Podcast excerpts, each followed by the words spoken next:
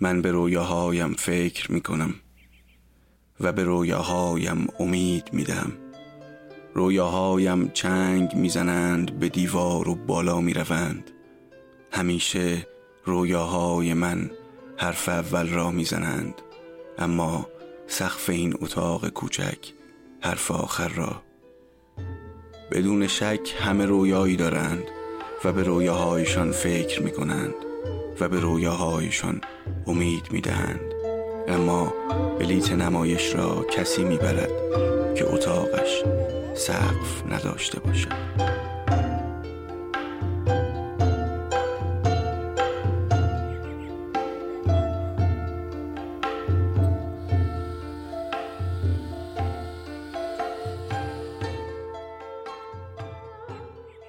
سلام. من احمد غلامی مهرآبادی هستم و به خیال خیال باف خوش اومدید.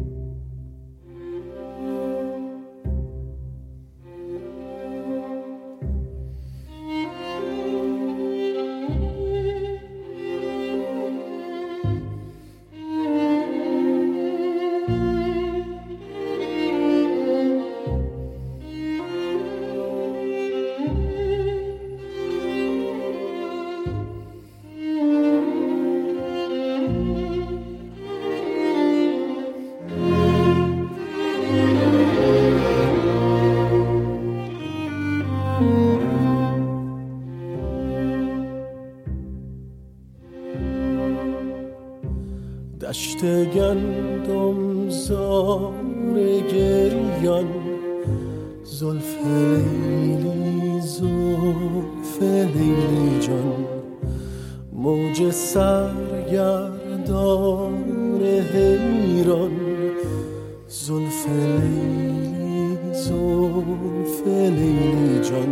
چشم لیلی جان عشق لیلی جان. اسیر جادوی غم تلسم کمند بیداد شب نیرنگ دیو به زنجیرش کشیده که چار قد زنجیر دیو سپیده. این شماره از خیال باف با حمایت مؤسسه پویا همیاران فرهنگ و هنر تولید شده مؤسسه پویا با شعار دانایی، مهارت و پویایی در قالب مهارت آموزی، ساخت و ساز، فعالیت های فرهنگی آموزشی و پروژه های حمایتی به فرزندان ایران ما در مناطق محروم کمک می‌کنه. برای حمایت، همکاری و یا معرفی این مؤسسه مردم نهاد می‌تونید به وبسایت این مجموعه با آدرس www.puyahamyaran.com مراجعه کنید که این آدرس رو هم در کپشن براتون خواهم گذاشت.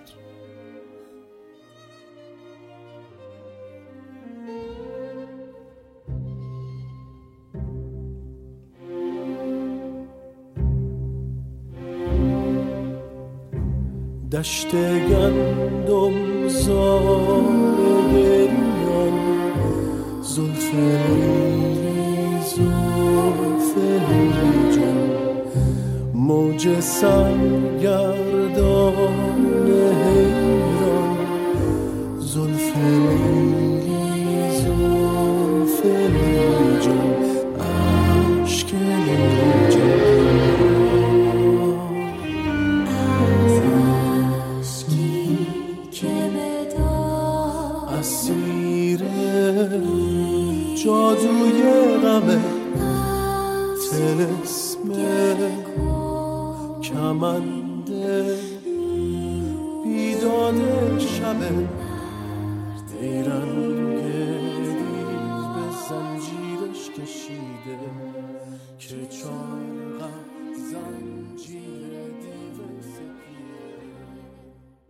بدون عشق نمی‌توان به عالم خیال پا گذاشت.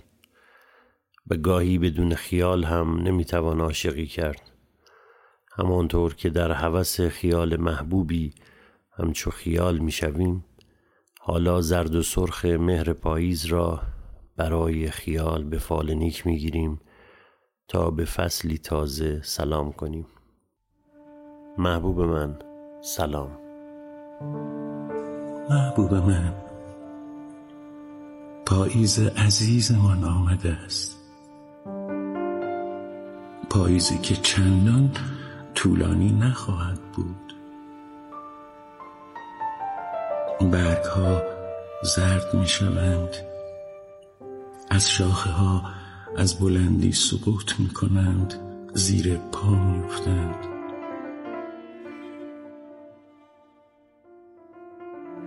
و آن وقت آنها حال مرا می‌فهمند بیچاره گلها که از باغ به گلخانه مهاجرت می کنند گلهای نجیب با سایه های شکسته. محبوب من کاش می‌شد شب را تازد. تاریکی را تازد کنار گذاشت و خود به خود به سپیددم رسید. کوچه غمناک پرستوهای شاد در غروبی پر ملال و بی صدا خبر هریونی باغا رو داد. پاییز اومد این بر پرچین باغ تا به چین برگ و بال شاخه ها. کسی از گلها نمیگیر سراغ. کسی از گلها نمیگیر سراغ. بیا در سوک دلگیر گل صبح. بخونیم شعری از دیوان گریه. من و تو زاده فصل خزانی. دو تن پرورده دامان گریه. شده ابری تو فضای سینمون قصه بی غم گساری های ما. می‌دونم پایان نداره بعد از این. قصه بی برگ و های ما. بیا در سوک دلگیر گل صبح. بخونیم شعری از دیوان گریه. من و تو زاده فصل خزانیم. دو تن پرورده دامان گریه. پاییزه پاییزه ریون. من و تو خسته با گریون. پاییزه پاییزه ریون. من و تو خسته با گریون. نگذارید زنان زیبا ترانه های غمگین بخوانند. این سه درد وقتی کنار هم میستند بیشتر می‌شوند.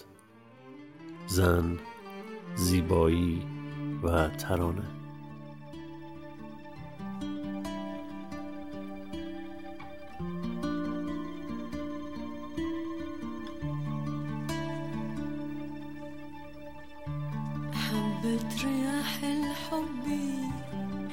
جبالي تهديني سلام الحبيب.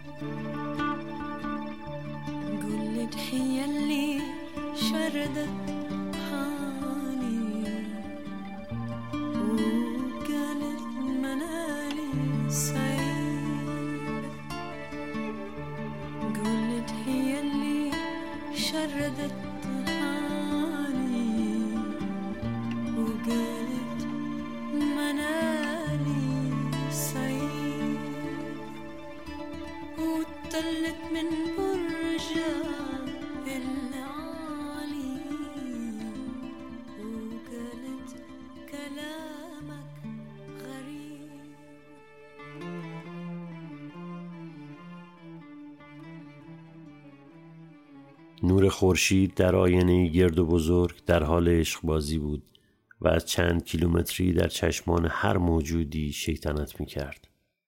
کمی آن طرفتر شمدانی های آن آینه روی زمین افتاده بودند و خاک و خل بر روی آنها در حال غلطیدن بود.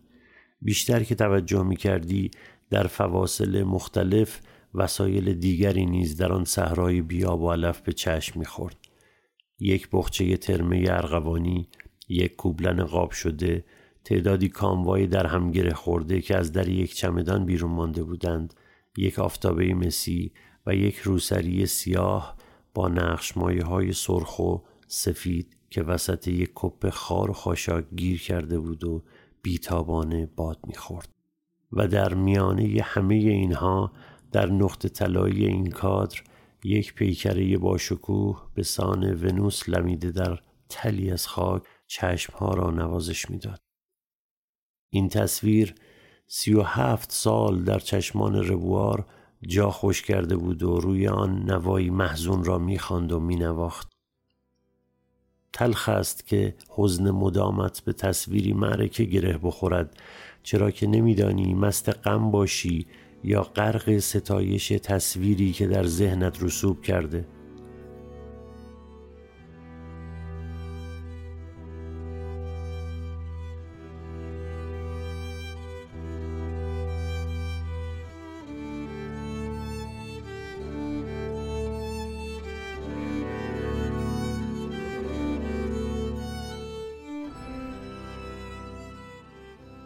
حالا علاوه بر کهنه درد گردنش مجموعی از بیماری های دیگر او را احاطه و به گوشه رخت خواب پرتش کرده بودند. از ریه پرالتهاب و خونریزی های گاه و بیگاه داخلی بگیر تا قلبی که خیلی خوش ریتم نیست و سازی که اگرچه دیگر خوابیده می‌زند اما هنوز خوش ریتم است. زخم بر ساز که می‌زند بی اختیار اشک دم مشکش تراوش می کند و آوازش را حزینتر می کند این روزها تنها دلخوشیش منهای هما فیلتردار که از ابتدای خلقت دود می کند پسری است رعناب و بالا بلند تنها یادگار عشق او یعنی ایران. اماد در ظاهر عین عین ایران بود اما رفتارش را از ربوار وام گرفته بود. و همین داغ پدر را تازه نگه می داشت مثل بچه های پشت سر هم یک عمر به تیپ و تار هم می زدند. وقتی به اوج کلکل می رسیدن ربوار می رفت و به اتاق و سازش را بر می داشت و یک چیزی زمزمه می کرد.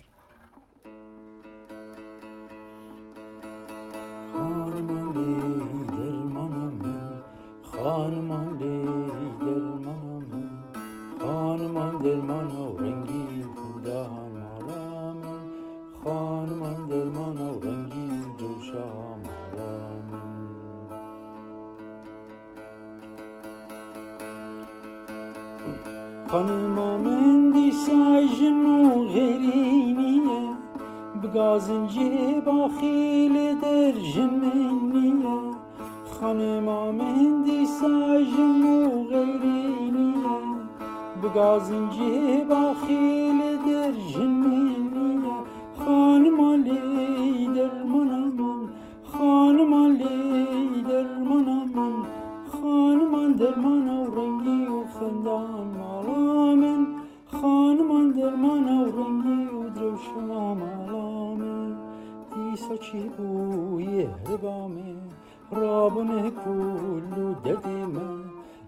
چی؟ بوی هربامه رابن کلو ددیمه خانمان درمان و رنگی و خنده اول آتش می‌زد به دل اماد و بعدش یک هما فیلتردار از جعبه بیرون می‌کشید و با زبان یک سمتش را تر می‌کرد و ادامه آتش را به سیگار می‌زد و بعدش انگار همه چیز دود می‌شد و می‌رفت هوا.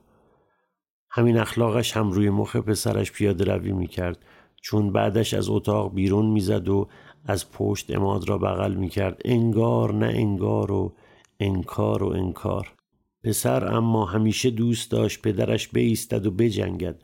اصلا ته تهش هم یک سیلی آبدار بزند زیر گوش اماد و او هم مشت گره کند و بغز این زندگی عجیب را فرو بخورد و برود در اتاق و در را ببندد. تا مادرش بیاید بنشیند کنارش و نوازشش کند و یک چیزی برای آرامشش بگوید و بعدش دوتایی بزنند زیر خنده تا گوش فلک پر شود از شادیشان. اما اماد کسی را نداشت تا کنار دلش بنشیند و مادری کند برایش. ربوار حالا دیگر کهنه شده. مثل یک کتاب جلد سخت پوشیده از خاک گوشه یک سمساری که سار ورقهای پوسیده خودش است. دیگر نه دعوا می کند نه ساز می زند و نه آتش به جگر پسرش. فقط آتشش به هما فیلتردار اصابت می کند و بس. آن هم به صورت خوابیده گوشه اتاق و بدون بالشت سر. پیرمرد از وقتی اماد یادش میآید بالش زیر سرش نمی‌گذارد. آدم عجیبی است. آرتوروس تا فیها خالدون مهره های گردن و ستون فقراتش را جویده اما او هیچ وقت از بالش استفاده نمی کند. آن روز وقتی اماد از کار به خانه بازگشت طبق معمول به اتاق کوچک ربوار رفت و پس از سلامی سرد گفت چیزی می‌خوای برات بیارم؟ اون سیگار من سر تاخچه است. بده یک کامی بگیرم. مگه دکتر نگفته برات سمه؟ خب ترک کنین هون ناغ رو. دیگه واسه ترک کردن خیلی چیزا دیره بابا کلا مرغ شما هم همیشه یه پا داره اماد جعبه سیگار هما را از سر تاخچه کنار قاب عکس مادرش بر می دارد و کلافه چشم در چشم ایران می دوزد و با خود به خیال می رود و بر می گردد. سیگار را همانطور خشک خشک گوشه لب پدر می گذارد و فندکی برایش می گیراند. ربوار برای گرفتن کام اول کمی گردنش را از زمین جدا می کند و همزمان از کهن درد آه می کشد. اماد دست خود را با خشم زیر سر پدرش می‌گذارد و بعد از کام اول سیگار را از روی لب او میقاپد و بعد بیرون از اتاق می رود و پیرمرد با تعجب پسر را میپاید. اماد سری با یک بالش گلگلی باز میگردد و بی تفاوت به درد گردن با خشونت سر ربوار را بلند می کند و بالش را زیر گردنش می چپاند. چشمان گود افتاده پیرمرد مثل چاهی خشک ناگهان از اشک پر می شود و سعی می کند بالش را از زیر سرش بیرون بیاورد که اماد با توانی بیشتر دستهای او را می گیرد و نمی‌گذارد چنین شود آخه تو با بالش هم لجبازی می‌کنی؟ اذیتم می‌کنه سر همین بالش نذاشتن آرتوروز گرفتی چی اذیتت می‌کنه؟ با تمام توان آب دهانش را به زحمت قورت می‌دهد و می‌گوید یاد ایران میفتم چه ربطی به اون داره چون یاد ایران میفتی یا دهن منو گردن تو سرویس کردی پیرمرد قلتی می‌زند و پشت به اماد به درون خود میخزد و به غم چنبره می‌زند.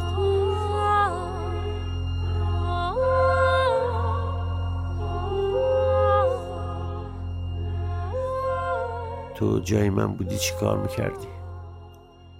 اصلا کسی می‌تونه جای من باشه؟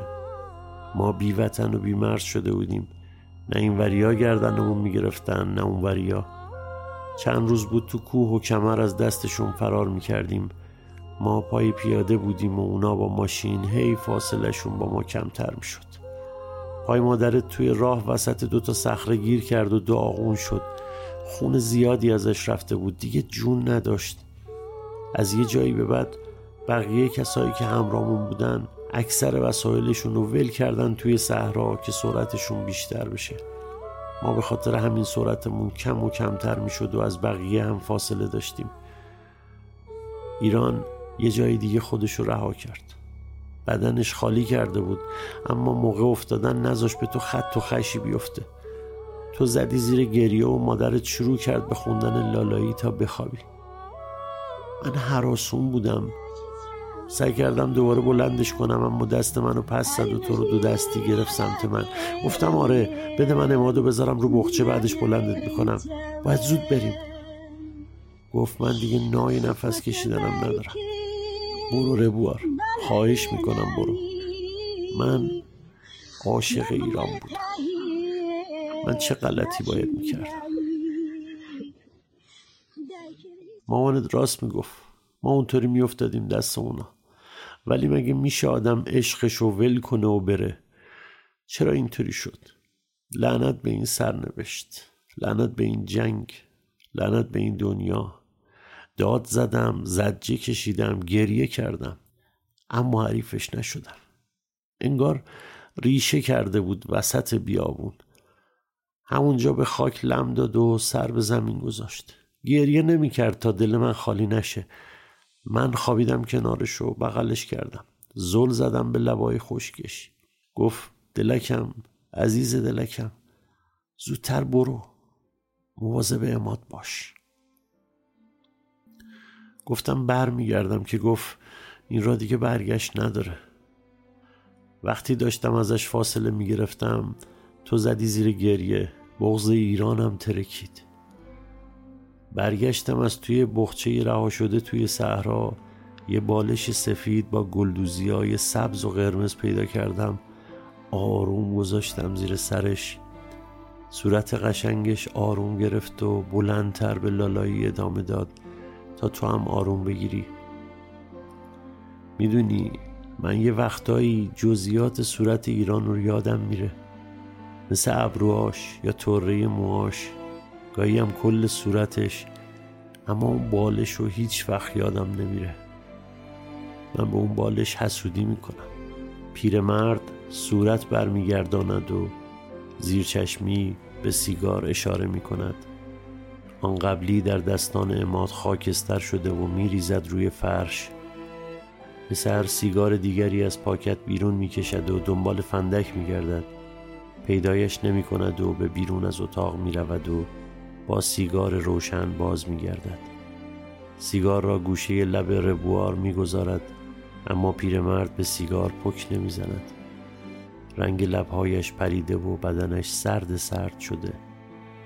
اماد سیگار را گوشه لب خودش می گذارد و از آن کامی عمیق می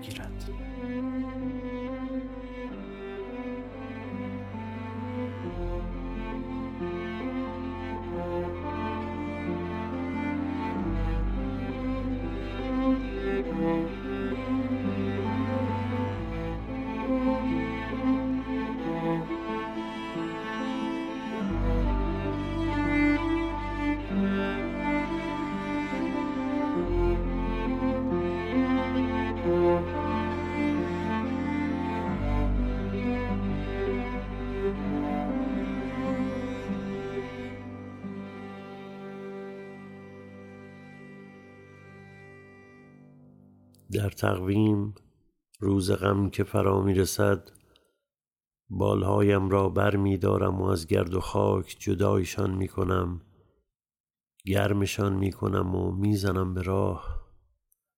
نه.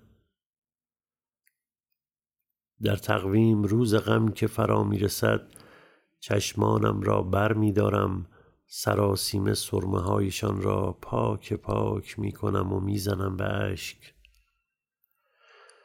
نه. در تقویم روز غم که فرا می رسد لبهای تو را لبهای تو را لبا لب از مرسیه می کنم تا درد را گسترش دهم نه این هم نمی شود در تقویم روز غم که فرا می رسد بالها و چشمانم و لبهای تو را در صندوقچه تاریخ می گذارم و خیال را می‌زنم به هیچ و هیچ. حالا نه خانی آمده و نه خانی می آید این روز غم نیست ورود غم است.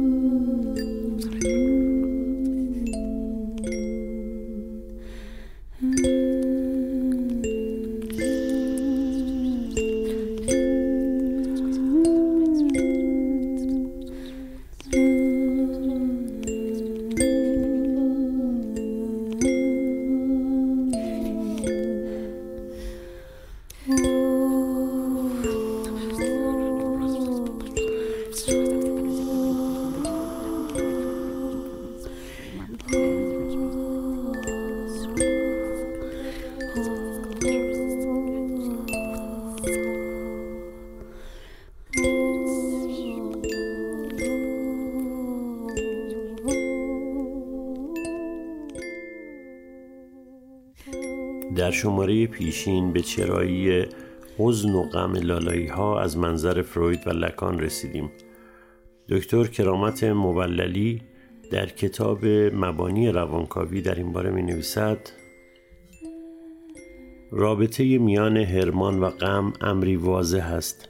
اگر لالایی به اندوه آمیخته است از چه هرمان و فقدانی حکایت دارد؟ هرمان و سوگ سوگ و مرگ. این چنین مقولاتی برای ما آشنا هستند. توازن میان لالایی مادر و خواب کودک آنچنان ژرف است که همامیختگی آنها بینقص و کامل باقی میماند. در این همامیختگی دخالت هر فرد سالسی به حکم دشمنی و کینجویی است. این فرد سالس می‌تواند شخص پدر باشد. طفل در مقام موجودی که فقدان اساسی مادر را جبران کرده است یادآور آن ایامی است که پدر به خاک سپرده شده تا جای ابدی خود را در احساس گناهکاری انسان بیابد. در گویی مادر بر مزار پدر میگرید. این تمنای گناهکارانه منشأ همامیختگی مادر و فرزند میگردد. مادر در لالایی خود را بدین توهم دلخوش می کند که توحید و همامیختگی او با کودک جاودانی است. گویی کودک را از پدر رو بوده است. این تبادل مادر و فرزند که در آواهای اندوهبار و آرامش بخش لالایی نهفته است خود افشاگر احساس مهراگی نیست که وجود مادر را از خود سرشار کرده است. عشق به پدر همان نفرت از اوست و کینه نسبت به دو حاکی از مهر. در لالایی احساس مهراگی نسبت به پدر در نهایت کمال خیش است.